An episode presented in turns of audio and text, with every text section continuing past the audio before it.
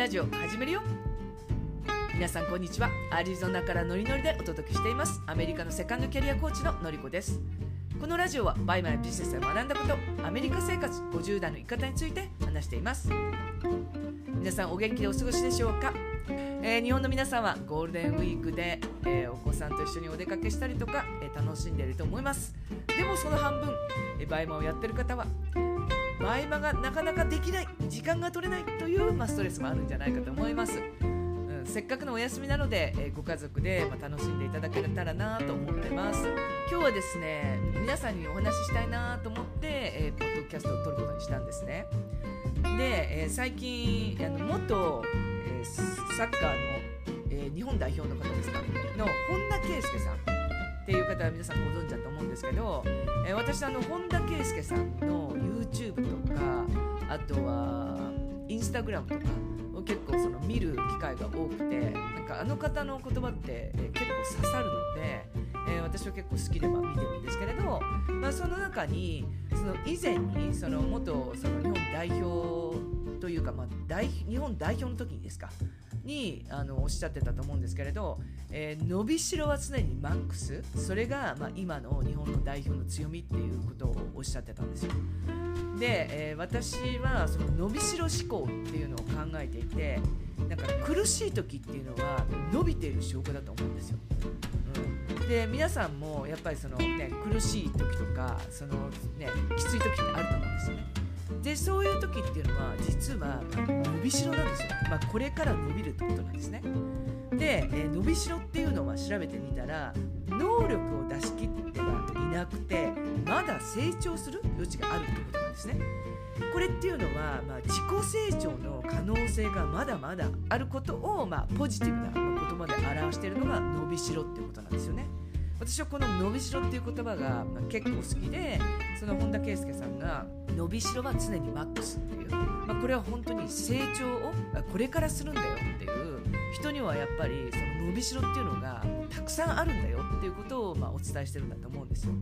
だからこの言葉は、まあ、私はますごくこう大事にしてるところがあるんですね。例えば私がこれを聞いた時に感じたのが日本のプロ野球の選手が、まあ、アメリカの、えー、大リーグに、えー、結構その来られるじゃないですか。で最初の頃ってその選手の方たちってやっぱ細いんですよ。アメリカのその大リーグの選手の方に比べたらもう全然もう背も、まあ、あのそんなに高くなくですしなおかつその体の大きさっていうのは半分ぐらいなんですよね。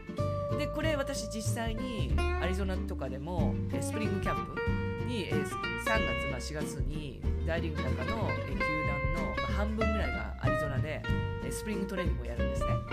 でそこで実際にその日本の選手を見たりとかあとはそのニューヨークとかで、えイチロー選手と、え松井選手が、まあ、試合をしたのを見たりしたんですけど、えその時にその最初に来られた時っていうのの、え体の大きさと、まあ、半年後1年後って、まあ、どんどんどんどん体が変わっていくんですよ。っぱりその日本のトレーニングとそのアメリカのトレーニングって違うと思うので要するに日本の日本の球団から来た方はそのアメリカのやり方でやっていくとなるとやっぱウエイトトレーニングっていうのを結構強化するんですよね。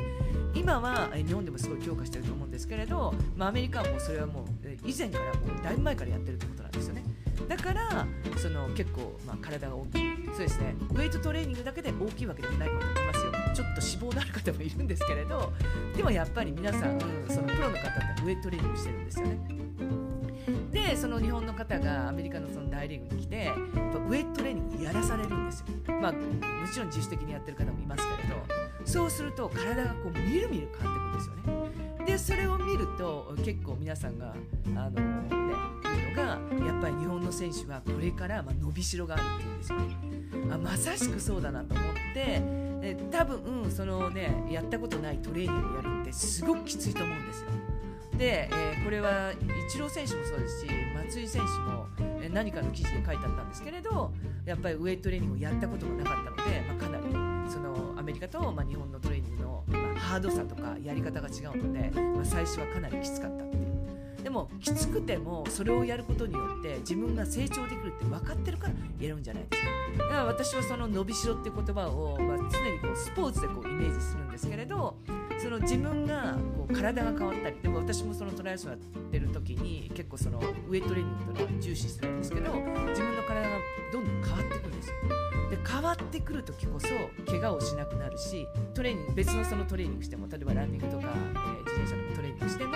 何かその変わってくるんですよ。速くなってたりとかあとは効率が良くなってくるんですよね。そうすると自分の中で私はウエイトトレーニングをすることによって成長してるなっていうのを、まあ、すごい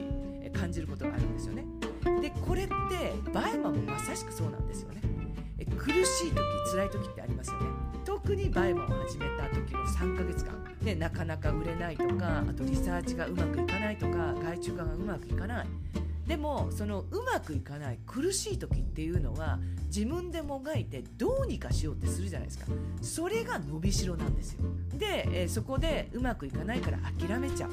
えー、そこでリサーチがうまくいかないからもうやめようじゃなくて、えー、もがいてもがいていくことによってその伸びしろっていうのがこう長くなってきてそれこその時マックスになるんですよ。そのマックスになってくるからこそ人って成長できるんですよね。一つのことを乗り越えてまたもう一つを乗り越えていく。その乗り越えて乗り越えていった上に成果っていうのが、ま、見えてくるってことなんですよ。でこれやっぱりその乗り越えたからこそこう得られた結果っていうのはものすごく嬉しいですね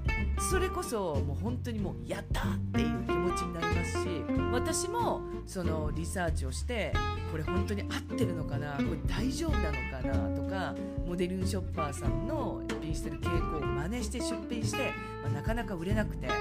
でその中で、まあ、いろんな私の中でちょっと価格を、え、少し下げてみたりとか画像を実写にしてみたりとか私なりにこういろいろとやってみたんですよ。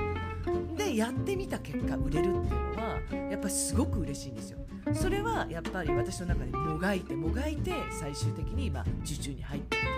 う。でこれがやっぱり成長であって伸びしろなんですよね。だから皆さんにも今辛いとか苦しいとかもう倍マきついっていうふうに思ってるんだったらその考え方として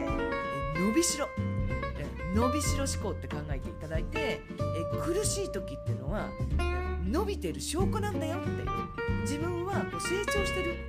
時なんだよって思っていただければ前に進みやすいと思うんですよね。ぜひぜひ、えー、これから伸びしろは常にマックスって思っていただければいいかなと思います。ということで今日も元気に一日お過ごしください。それでは。